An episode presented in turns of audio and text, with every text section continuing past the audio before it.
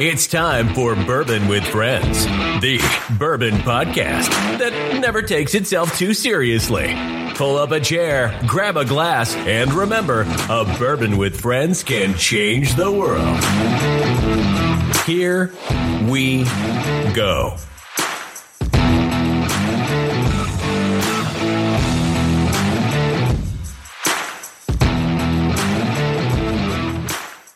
Hello and welcome to another episode of Bourbon with Friends. This is the second international version podcast that we are going to be putting out, and I'm really excited. We are at Holyrood Distillery in pretty much downtown Edinburgh. I guess it's close enough, right? Yeah, it's very close. Very close. We are in the shadow of Arthur's Seat. It is a really cool view, and I'm here with Mark Watson, who's the head distiller of Holyrood. What's going on, Mark? Thanks for joining us. Thanks for having me. I'm just excited to be here.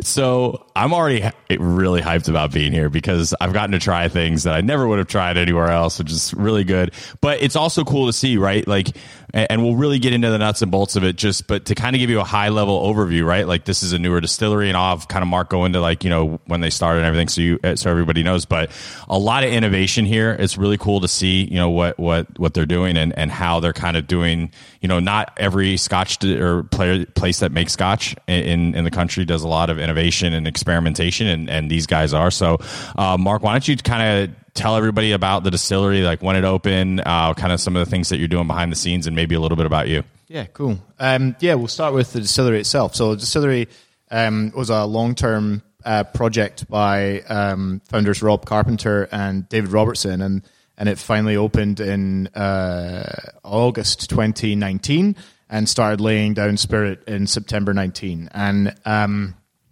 being a new distillery, there's a lot of learning that you have to put together. You don't necessarily, I think you can come up with two different angles, and that is, you know exactly what you want to make and exactly what you're going to do and exactly how it's going to be. And then the other angle, which I think is very beneficial in Holyrood, is the exploration angle and the iteration angle. And I think we feel very unburdened that we can iterate and create from the very beginning. And then over time, we'll refine and define our own styles. So that's been sort of the basis of Holyrood, of laying down these small parcels of really interesting liquid. And then just slowly learning from those mashes, learning from those yeasts, learning from those specialty malts, learning from the heritage malts. And then they're slowly building over time. Now, we had a big break when COVID hit. The distillery was shut for a number of months. And then when it reopened, new distillery manager, that's me, and new managing director, Nick Ravenhall, have just sort of picked that up and then sort of just taken it even further with the exploration of specialty stuff. And like you say, it's not many places look at innovation the same way as we look at innovation, which is we don't really know as much as we probably think we do or have done in previous places. And certainly the world of whiskey has grown and changed outside of Scotland. And instead of ignoring that, which I think would be the best way to describe, like, some people's view of, like, oh, that's American whiskey, we don't look at it. For us, it's like, oh, American whiskey, oh, Australian whiskey, oh, Japanese whiskey. Let's look at it and go, right, what can we take? What can we use? What can we try? And that is very freeing. It's very it's creative-led, and it's very fun. I mean this with all respect. You can tell how much you love being a nerd when it comes to whiskey. Oh, yeah. I mean, you can just see the love. Like, when you were talking about it and showing us around the distillery, just like how you're able to kind of be like the mad scientist and just kind of create and see what happens. And if it's shit, it's like, oh, well, no, that didn't work. Yeah. I think, it's always really nice to be able to hold your hands up, and it's, there's not many places, but luckily with, Nick and I's relationship, and I think with the business's view on creativity, that you're going to have times when it's terrible, and not to look at them in a way that, like, oh my God, we just poured money to the toilet. Look at it as like, okay, let's rack that into X, Y, and Z casks, store it away, and let's see what we can do with it. Right. Like, it's not like, let's blend it away or it didn't happen. For us, it's put like, up, let it age and see what happens. Yeah, it's like, exactly. And there's things in it that you're like, there's yeast strains that we've tried that you're like, that, like, take one, like, nose of the new make, and I'm like, that's cabbage. Like, we what? Like, Nick. Well, it was funny earlier. Like we stuck our nose and it smelled like potatoes. Yeah. And I've never had that with any kind of like a mash before, where it's like that smells like mashed potatoes. Yeah, it's a sweet mash and using a heritage variety, and it's really weird.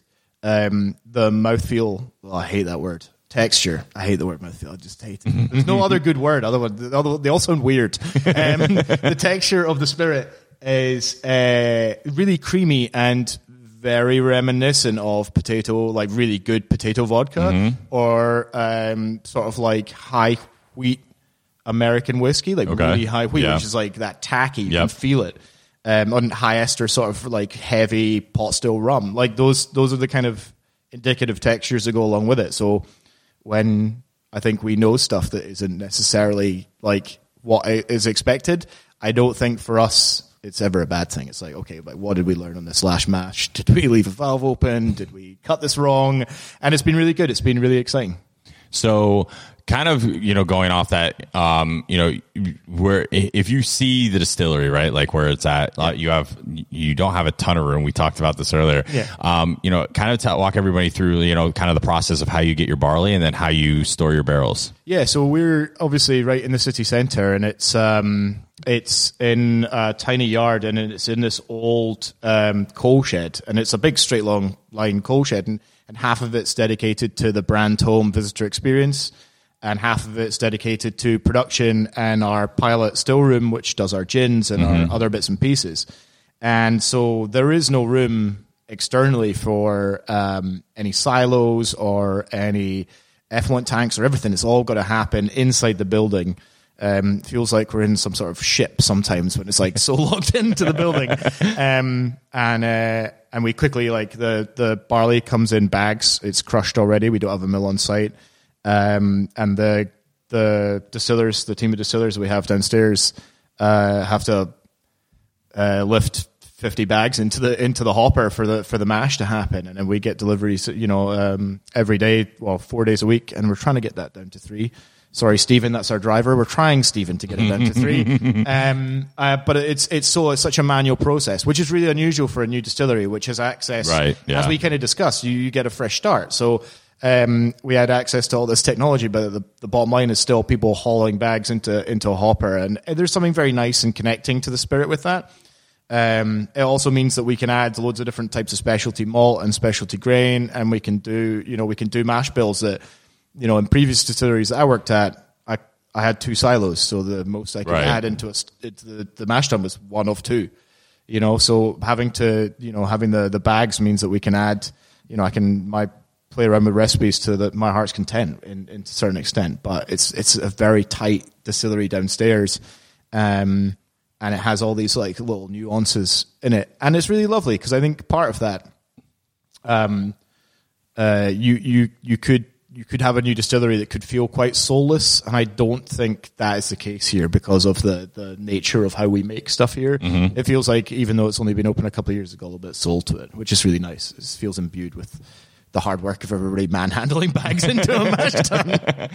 It's actually a really pretty distillery. I mean, obviously, it's not for the U.S. based folks that are, you go to like a bourbon distillery and it's over acres and massive, it's not like it's small, but it's you, like you said, you kind of feel like a ship, like where, your fermenting tanks and everything are, like you kind of feel like you're in the hull of a ship a little bit. Yeah. What was real interesting also is that you definitely have the look and feel of a more modern distillery, embracing kind of like some new techniques compared to some of the places I've been. You don't have any, Oregon pine, right? I think that's what they are. Or pine. Yeah. Pine. Yeah. Scots. Scots pine.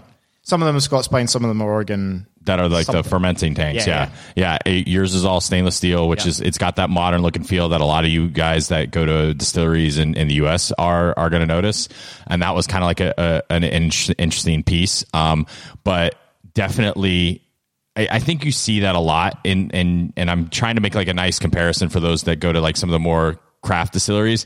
This has got that look and feel of a craft distillery with a ton of innovation and experimentation, whereas you go to some of the other places that are more traditional. Both of them have merit, but it's really cool to see like that mad scientist almost feel here, and how exciting that is, because you're going to start popping out. Like we just talked about, right? Like, has anybody ever done a sour mash scotch? Yeah.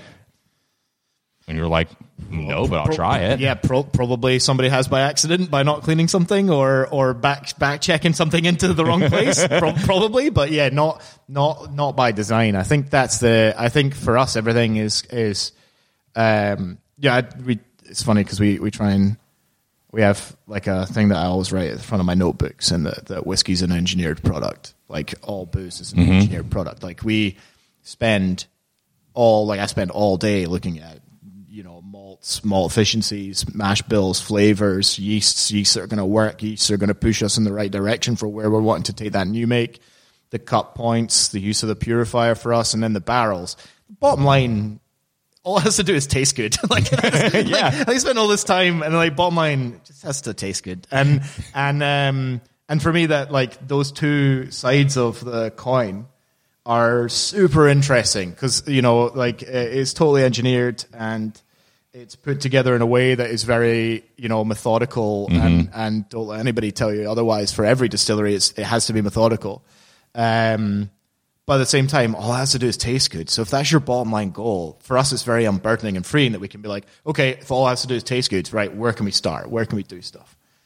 And that itself is like a really neat place to put your sort of mindset into. We'll have to come back when you make that and it's ready to start drinking. We'll have to come back and try it and be like, and 2 years later. Yeah. So remember when we talked about that sour mash? Here it is. Let's see how. Here's my cabbage water that I've. Yeah, exactly. Yeah. Build it up, come over, and it's absolute putrid shit. It's absolutely putrid. Yeah, it's terrible. That's it. Yeah. But yeah, I know. But I think that's the. But it's a trip over to Scotland, so it could be worse, that's right? That's it. But I think that's the sort of departure from that we're very lucky to have here from the heritage distillers, in that we can sort of explore probably more modern flavor profiles or techniques or other places. And mm-hmm. I'm not beholden to making a 10, 12, 15-year-old that has to stay the same. You know, I've got space to create and you know, we put together stuff here that will age for a long time. But, you know, when it's of age, that'll be of age. I'm not trying to replicate that until mm-hmm. Nick and I are really comfortable with what we really want to make, and then we'll discuss what right now your looks like. Yeah, right now your whole kind of model from a whiskey perspective seems like it's like specialty type releases, yeah. Which is cool because it's cool and risky. I think at the same time, right? You're like, I really hope this is good, and then it is. You're like, shit, I wish we would have made more of this, and then you probably have a release, and you're like, I'm really glad we only get like, you know, yeah, got 3,000 cases of that. Get it. But yeah, I think you're absolutely right. I think there is that risk reward, and that's really, you know, that's for me, it means that everything that we do has to be high quality. Mm-hmm. Everything that we make has to have that at the forefront of every making, and that one sometimes feel the pressure on that. I'd be silly if I didn't. But the other side of that coin, if that's where we start with everything, mm-hmm. then considerations of yield and considerations of what it should taste like kind of go out the window, because right. It's what it can taste like. Yeah. So, I agree. Yeah. Speaking of, just kind of where you are talking about some newer modern things, like have you all thought about doing like barrel picks and things like, because I know that's it seems like a foreign concept with everyone I talk to over here. Like because in America, and you know this, right? Like a barrel picks big, liquor store will go, they'll do maybe like a blend of Buffalo Trace or Old Forester or something like that. And then they'll sell it like exclusively because it's got a flavor profile that's going to be different than what you're just going to buy in the bottle. Yeah. Have you all like thought about maybe doing something like that over here? Because it doesn't seem like it's a thing. It's weirdly not a thing, because considering how big barrel picks are in the States, and now you see that in rum as well. Like you see that in rum, but you even see barrel picks of bourbon now starting to show up a little bit over in Europe. Yeah, like just, it's not a lot, but it's a little. I mean, I assume it's expensive as all holy hell to do. But one of the weirdest things with this is that originally in Scotland, before the big houses, the big blending houses happened, almost every grocery store, like corner store and stuff, had their own blend. Right, yeah. They barrel picked themselves. Johnny Walker did. That's Johnny Walker, yeah. Glenturret. was, you know, with the Glogues, which that started there. You look down at Leith with Crabbie's and Sandersons and things.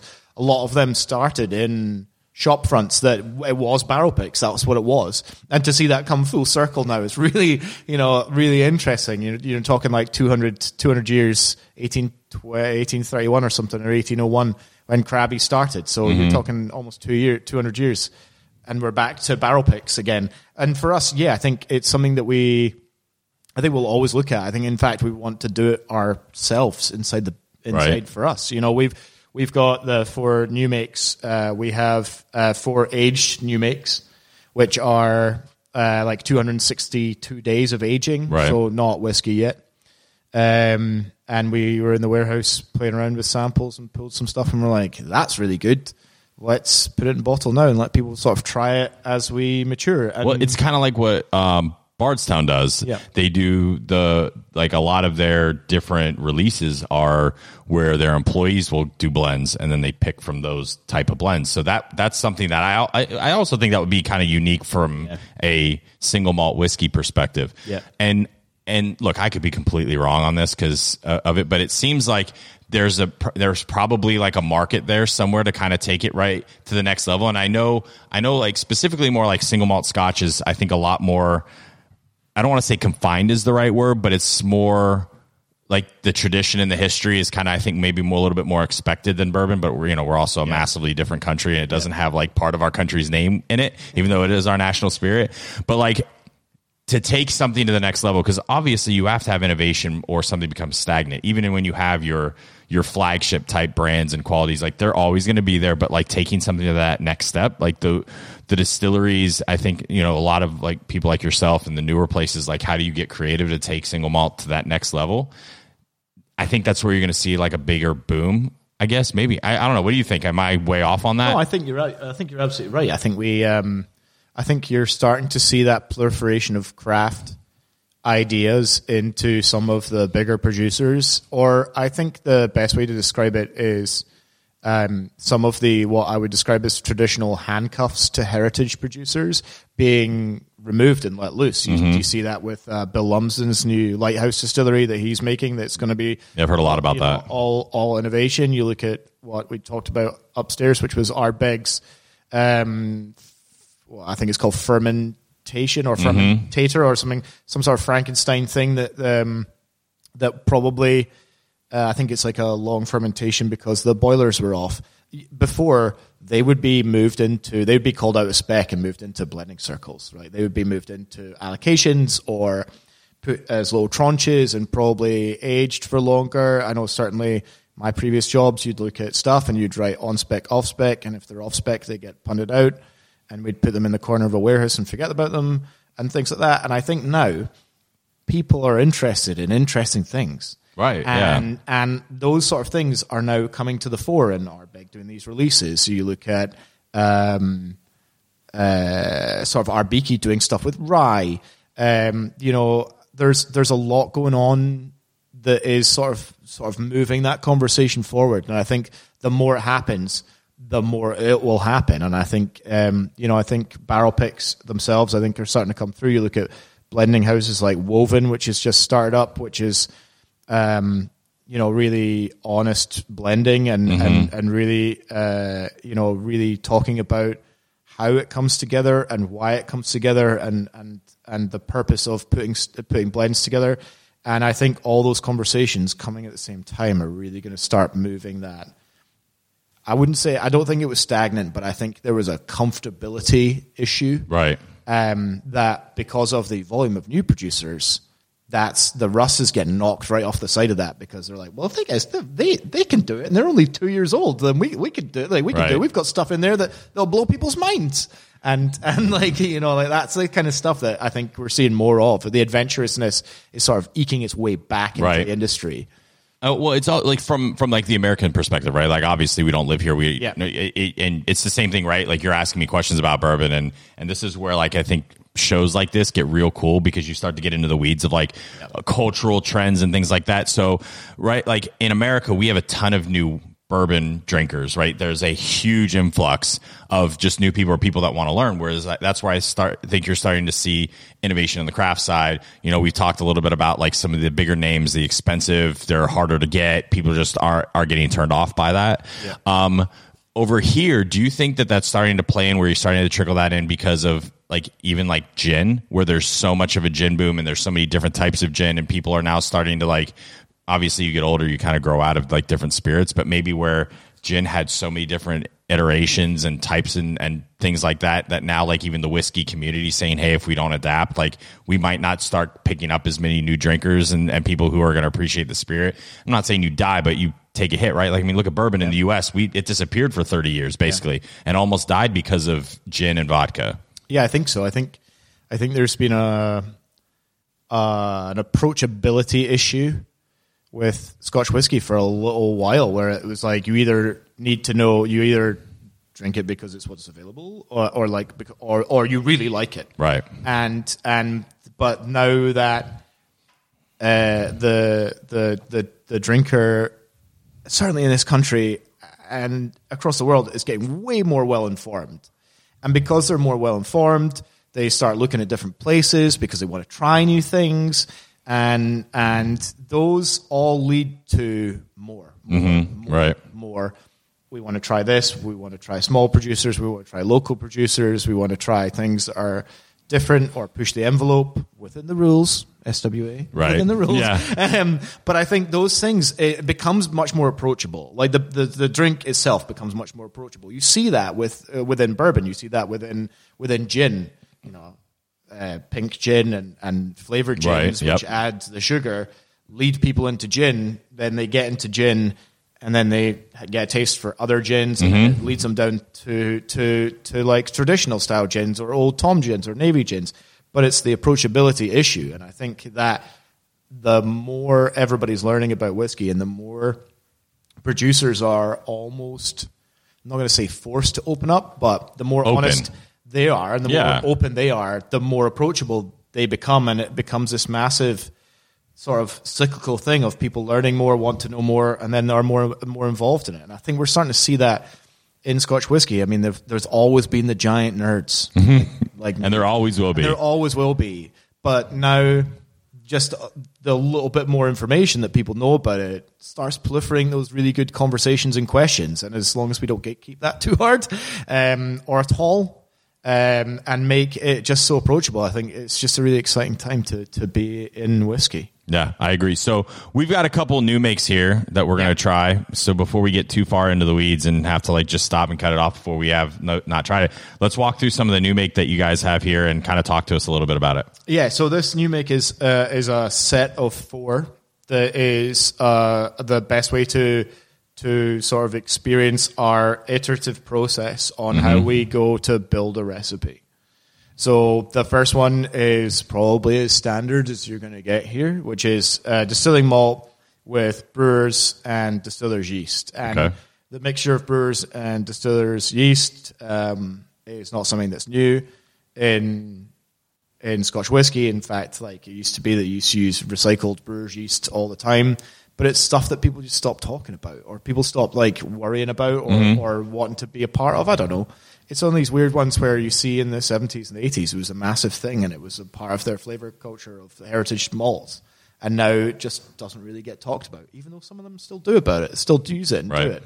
And with beer the way it is now, it's and the volume of different types of yeast strain, it makes sense to play around with that. So, yeah, so that's the first one. So and then the second one uses a little bit of crystal malt. With specialty malt. The third one uses chocolate malt, and then the fourth one ties it all together with all those parts to create a full recipe. So that's it. I want to try that one. You want to try the last one? Let's try them all. I don't care. We can try little bits. It's fine. I should have put them in order, but I'm so unorganized. It's fine. Like, you're on Bourbon with Friends. We're not organized. By the way, Connor is still in bed. That's why he's not on the show again. Shocker. He was supposed to wake up for another one that we did, and he didn't wake up for that either. That's big place. I like that. That's really hard. Yeah. Oh, God. That time's the difference. It's a hell of a thing, you know? So for those of you listening, I'm pouring samples. Yeah, he is. But also, this is what we would call White Dog. Two. Are they in order? Yeah. Three. Okay. 1, 2, 3. Yeah. And then your fourth one. Okay. And then just walk me through it. Yeah. All right. There's four. All right. So here's number one. Yeah. So number one, this is the one that we're talking about, which is like as close to the base norm as we probably go, and that's for us to set a core set point for us. Okay. It's our connection with Edinburgh, which is obviously was a massive brewing city, and is now becoming a massive brewing city again. And for us, we're trying to create a spirit that is a really good starting point for our learning. And to do that, we wanted to bring the brewer's malt in with that. It tastes like, it tastes exactly what you would think a single malt would taste like, not being aged. Yeah, exactly. But it's a single malt without the caramel flavors of the barrel. With a, I don't know, I love the term, and people use it all the time, and I want to get like a dice that has like tasting notes on it, and then roll it and see what happens. That's my next thing. But wood spice. Yes. It's the best way to describe the culminative thing that people use all the time, being like, oh, it's got wood spice. You know, but if you just took a sip of that, you'd know that was going to be Scotch at some point. You would know. Yeah, there's a barliness to it. There's there's a inherent cereal malty note to it that I think is really big that you don't get with other spirits. You taste it. I mean, it's definitely there. So with this one, what's kind of your plan that you can share at least on what you're like? How are you going to age it, and then when you're going to release it? Yeah, so this one's going to get released next year when we come 3 years of age. At the moment, we like we kind of discussed before, it's all going to be specialty, sort of small batch releases, and then again they'll tell a story of like our maturation process and of the new make itself. So this one is currently aging in 50% bourbon barrels, 50% sherry barrels. And when we release those, we'll come out with little pockets of stuff, and we might finish some bits and pieces as well. We might put some in some octaves. And all right, so the second one, crystal malt, which is, you made a joke about crystal when you on the front of it. But yeah, so crystal malt. So crystal malt is a brewing malt. It's not crystal meth, guys. Yeah, It's a brewing malt, and it's a lightly toasted brewing malt is the best way to describe it. Slightly more. You can almost taste a little. It's got a crispiness to it. Yeah, it's. You said toasted. It's almost tastes. It smells kind of like an orange when you take like a little cooking torch to it. Yeah. So this one is really it's base malt, and then we add the crystal malt with it. Try to keep these all the same cut points so that the spirit itself is inherently similar. Fermentation time's the same, cut points the same, but there is a noticeable difference in between the two of them. There is. The taste on this, I gotta.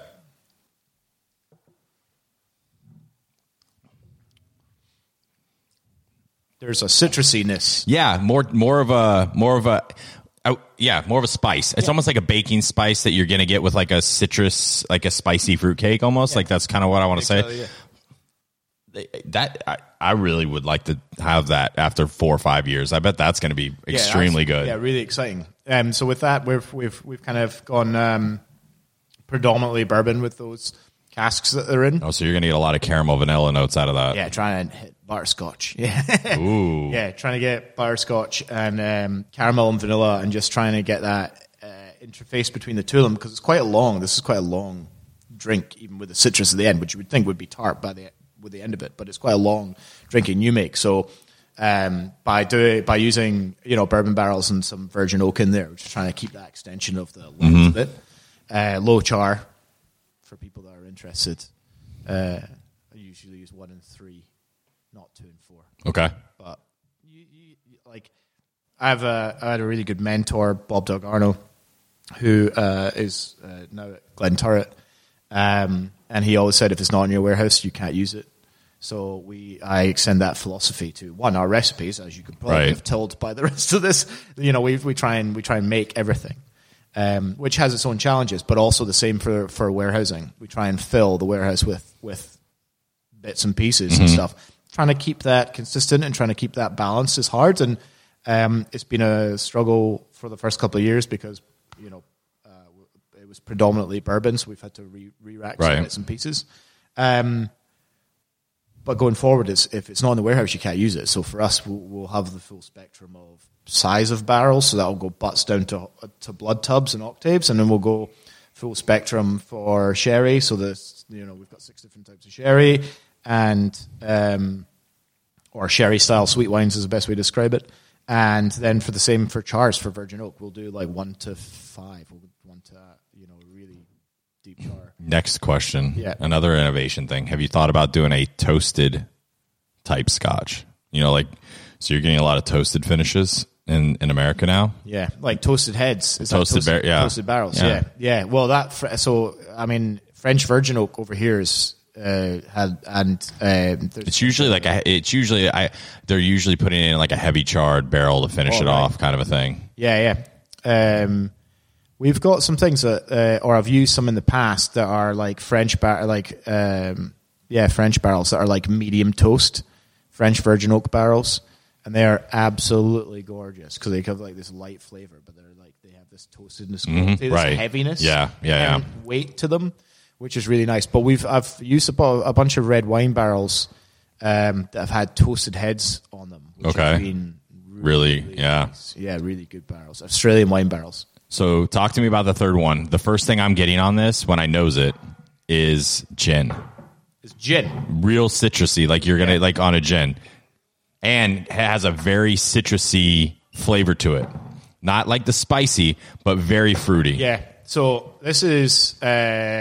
Chocolate malt, which I'm glad you didn't know about when you nose it, because I think people drink with their eyes all the time, and which is why, you know, you should use dark glassware when you're doing blind tastings and everything, but people do drink with their eyes. And I'm glad you didn't read that, because people always, like, in their head, they're like, oh, it's chocolate, because their brains tricked them. Right. But for me, on the nose, I think it smells like a green coffee. Like it's got like that really citric brightness to the end, but there's a sharpness. It's not sweet. It's not overtly sweet.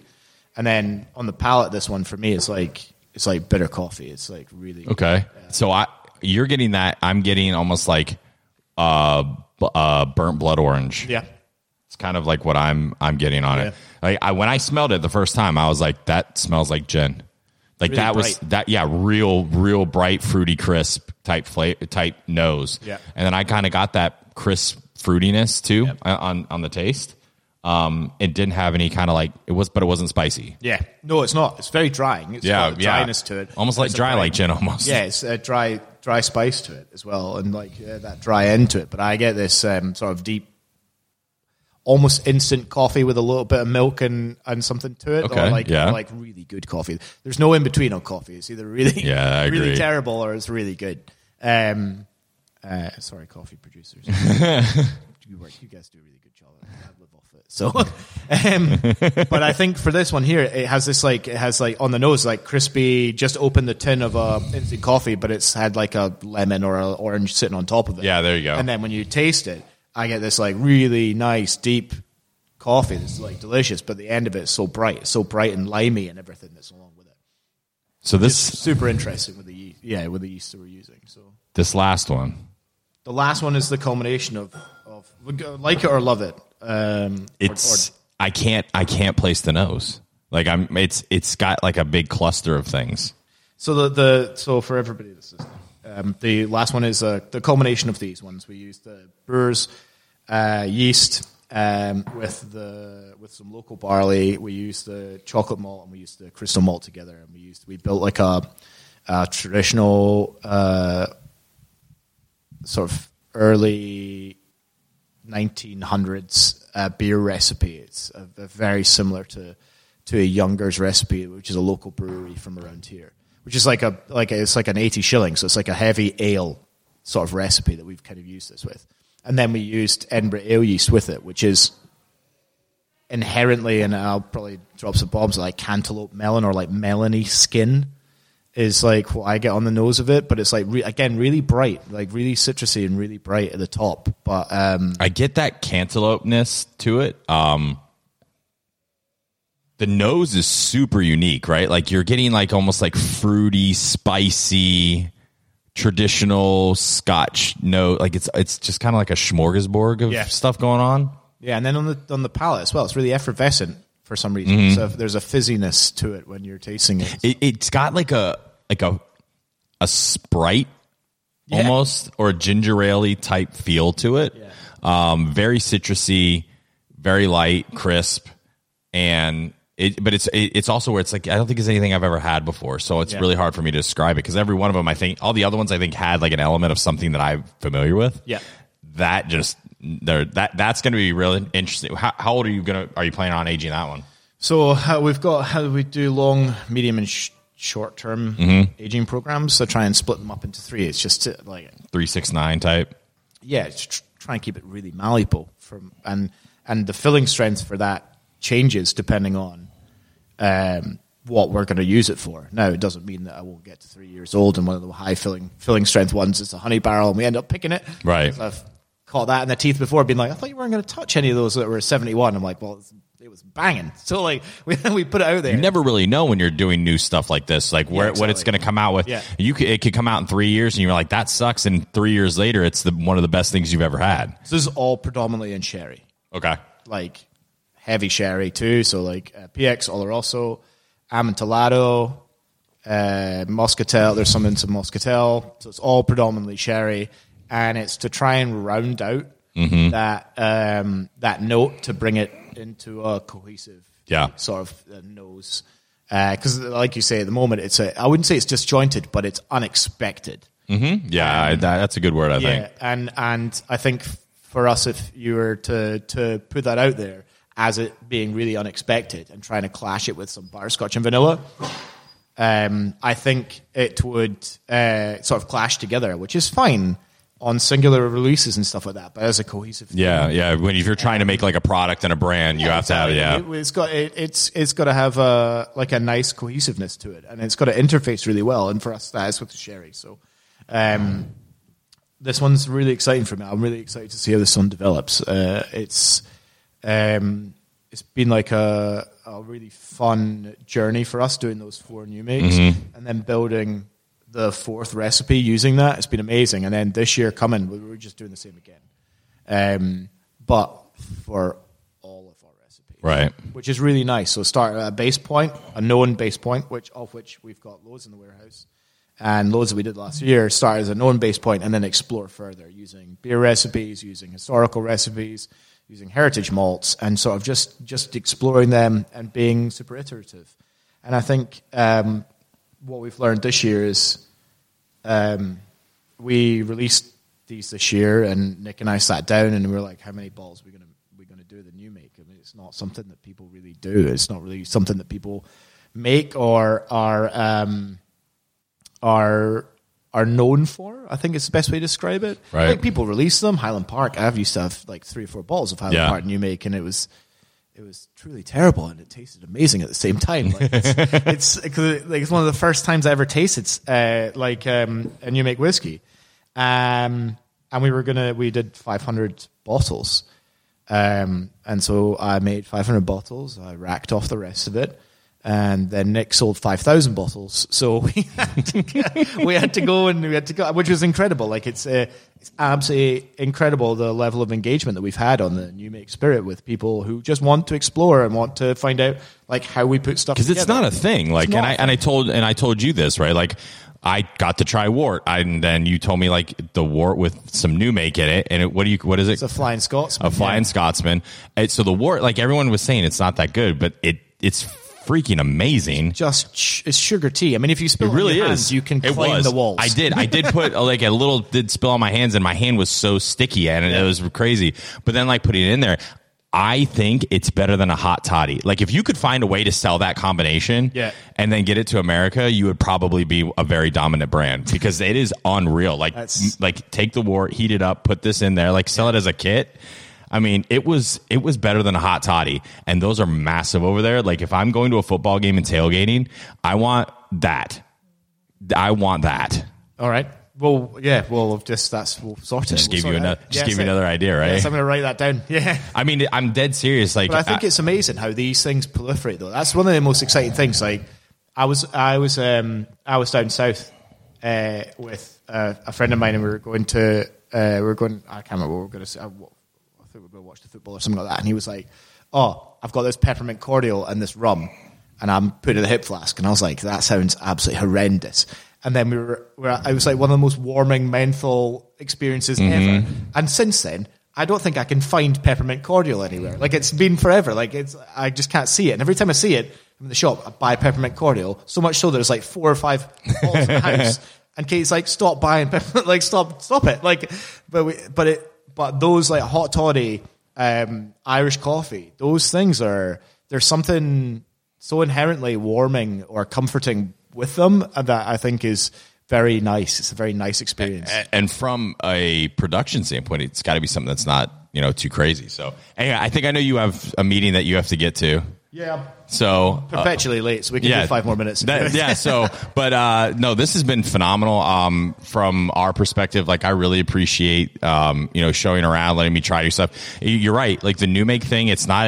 I've been to several other distilleries in Scotland on this trip. I've not gotten to try it at any of them. They look at you sideways when you're like, "Can you try any of it?" And they're like, "No." That's like, so surprising. I find that so surprising that they that nobody's let you try it. I mean, for us, I just like, "Please try it. Please tell me it's okay." Like, well, even in like the US, right? Like, they take you on a tour. They're like, "Try the white dog. You can put your finger in the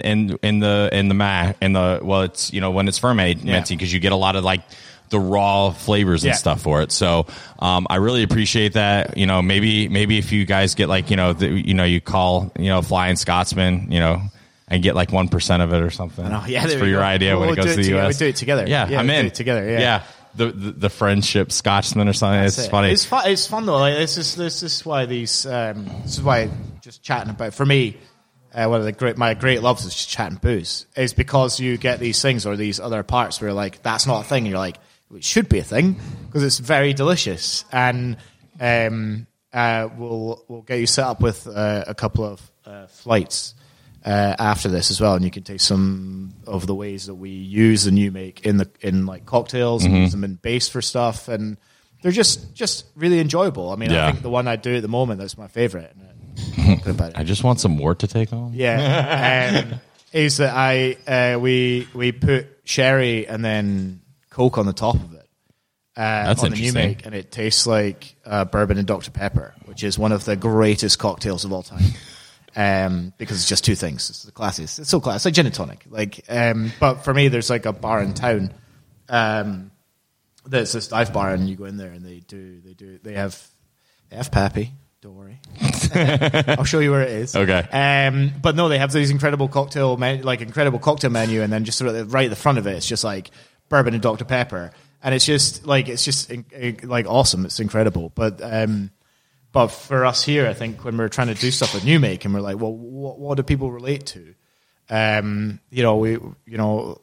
Just stuff with cream soda, stuff with iron brew, yeah, and just kind of show people that you just don't have to sip it neat. Like, it's not. You can get really creative. I'm not bothered. Like, feel free, bash on. Like, same for all our booze. Like, it doesn't matter what you make it with. Like, feel emboldened to go drink and make it the way you like it. Go and make stuff. Yeah, just go make stuff. Have fun with it. You know? Oh, I made something called a dirty Oreo. It was bourbon cream. I used Old Forester 150th anniversary edition. It was 126 proof. Someone almost shit themselves when I told them that I used a rare bottle like that. I was like, I was there. Vanilla ice cream, milk, smashed Oreo cookies, and bourbon cream. Some of those are the best. And then took like vanilla like cake icing and rimmed the glass with mashed Oreos on top of it. It's ridiculous to try and drink, but it sounds amazing. Unreal. It tasted just like a hard spiked Oreo milkshake. That sounds amazing. Unreal. Tell everyone where they can like follow you guys, the distillery, all that kind of good stuff. Yeah, so we've got our website at holyrood distillery.co.uk, and then we have all the social medias at Holyrood Distillery, and John Minter, who runs our Instagram and social media and stuff like that, is pretty good for responding to any questions or forwarding them to me, because we get a bunch and we can chat through stuff. So like I said, we'll talk about absolutely everything. So if you want to know what we do or how we do stuff, then feel free. That's awesome. Again, thank you so much. This was a great. We'll definitely have to. We'll come back as you grow and kind of have more stuff. That would be wonderful. We'll have to come back and Edinburgh's like a really good base place to kind of go everywhere else. And when we come back, we'll have to just kind of see where you guys have evolved and try some of the stuff as it's aged. And it's going to be really interesting. And really just because I want more Flying Scotsman, because it's really, I'm just going to come over for that. You need a rider when you turn up to the distillery, a little card that's like, I require the following things. A sample of wort, a sample of new make, a cup. Yeah, a cup. That's it. 3 things. That's all I need. Then we're good. Thanks, everyone, for listening. And remember, Bourbon with Friends could change the world. That's it for this episode of Bourbon with Friends. Be sure to subscribe so you don't miss a single episode. While you're at it, leave us a review to make it easier for others to find the show. You can also check us out on Instagram at BWF Podcast. Thanks for listening.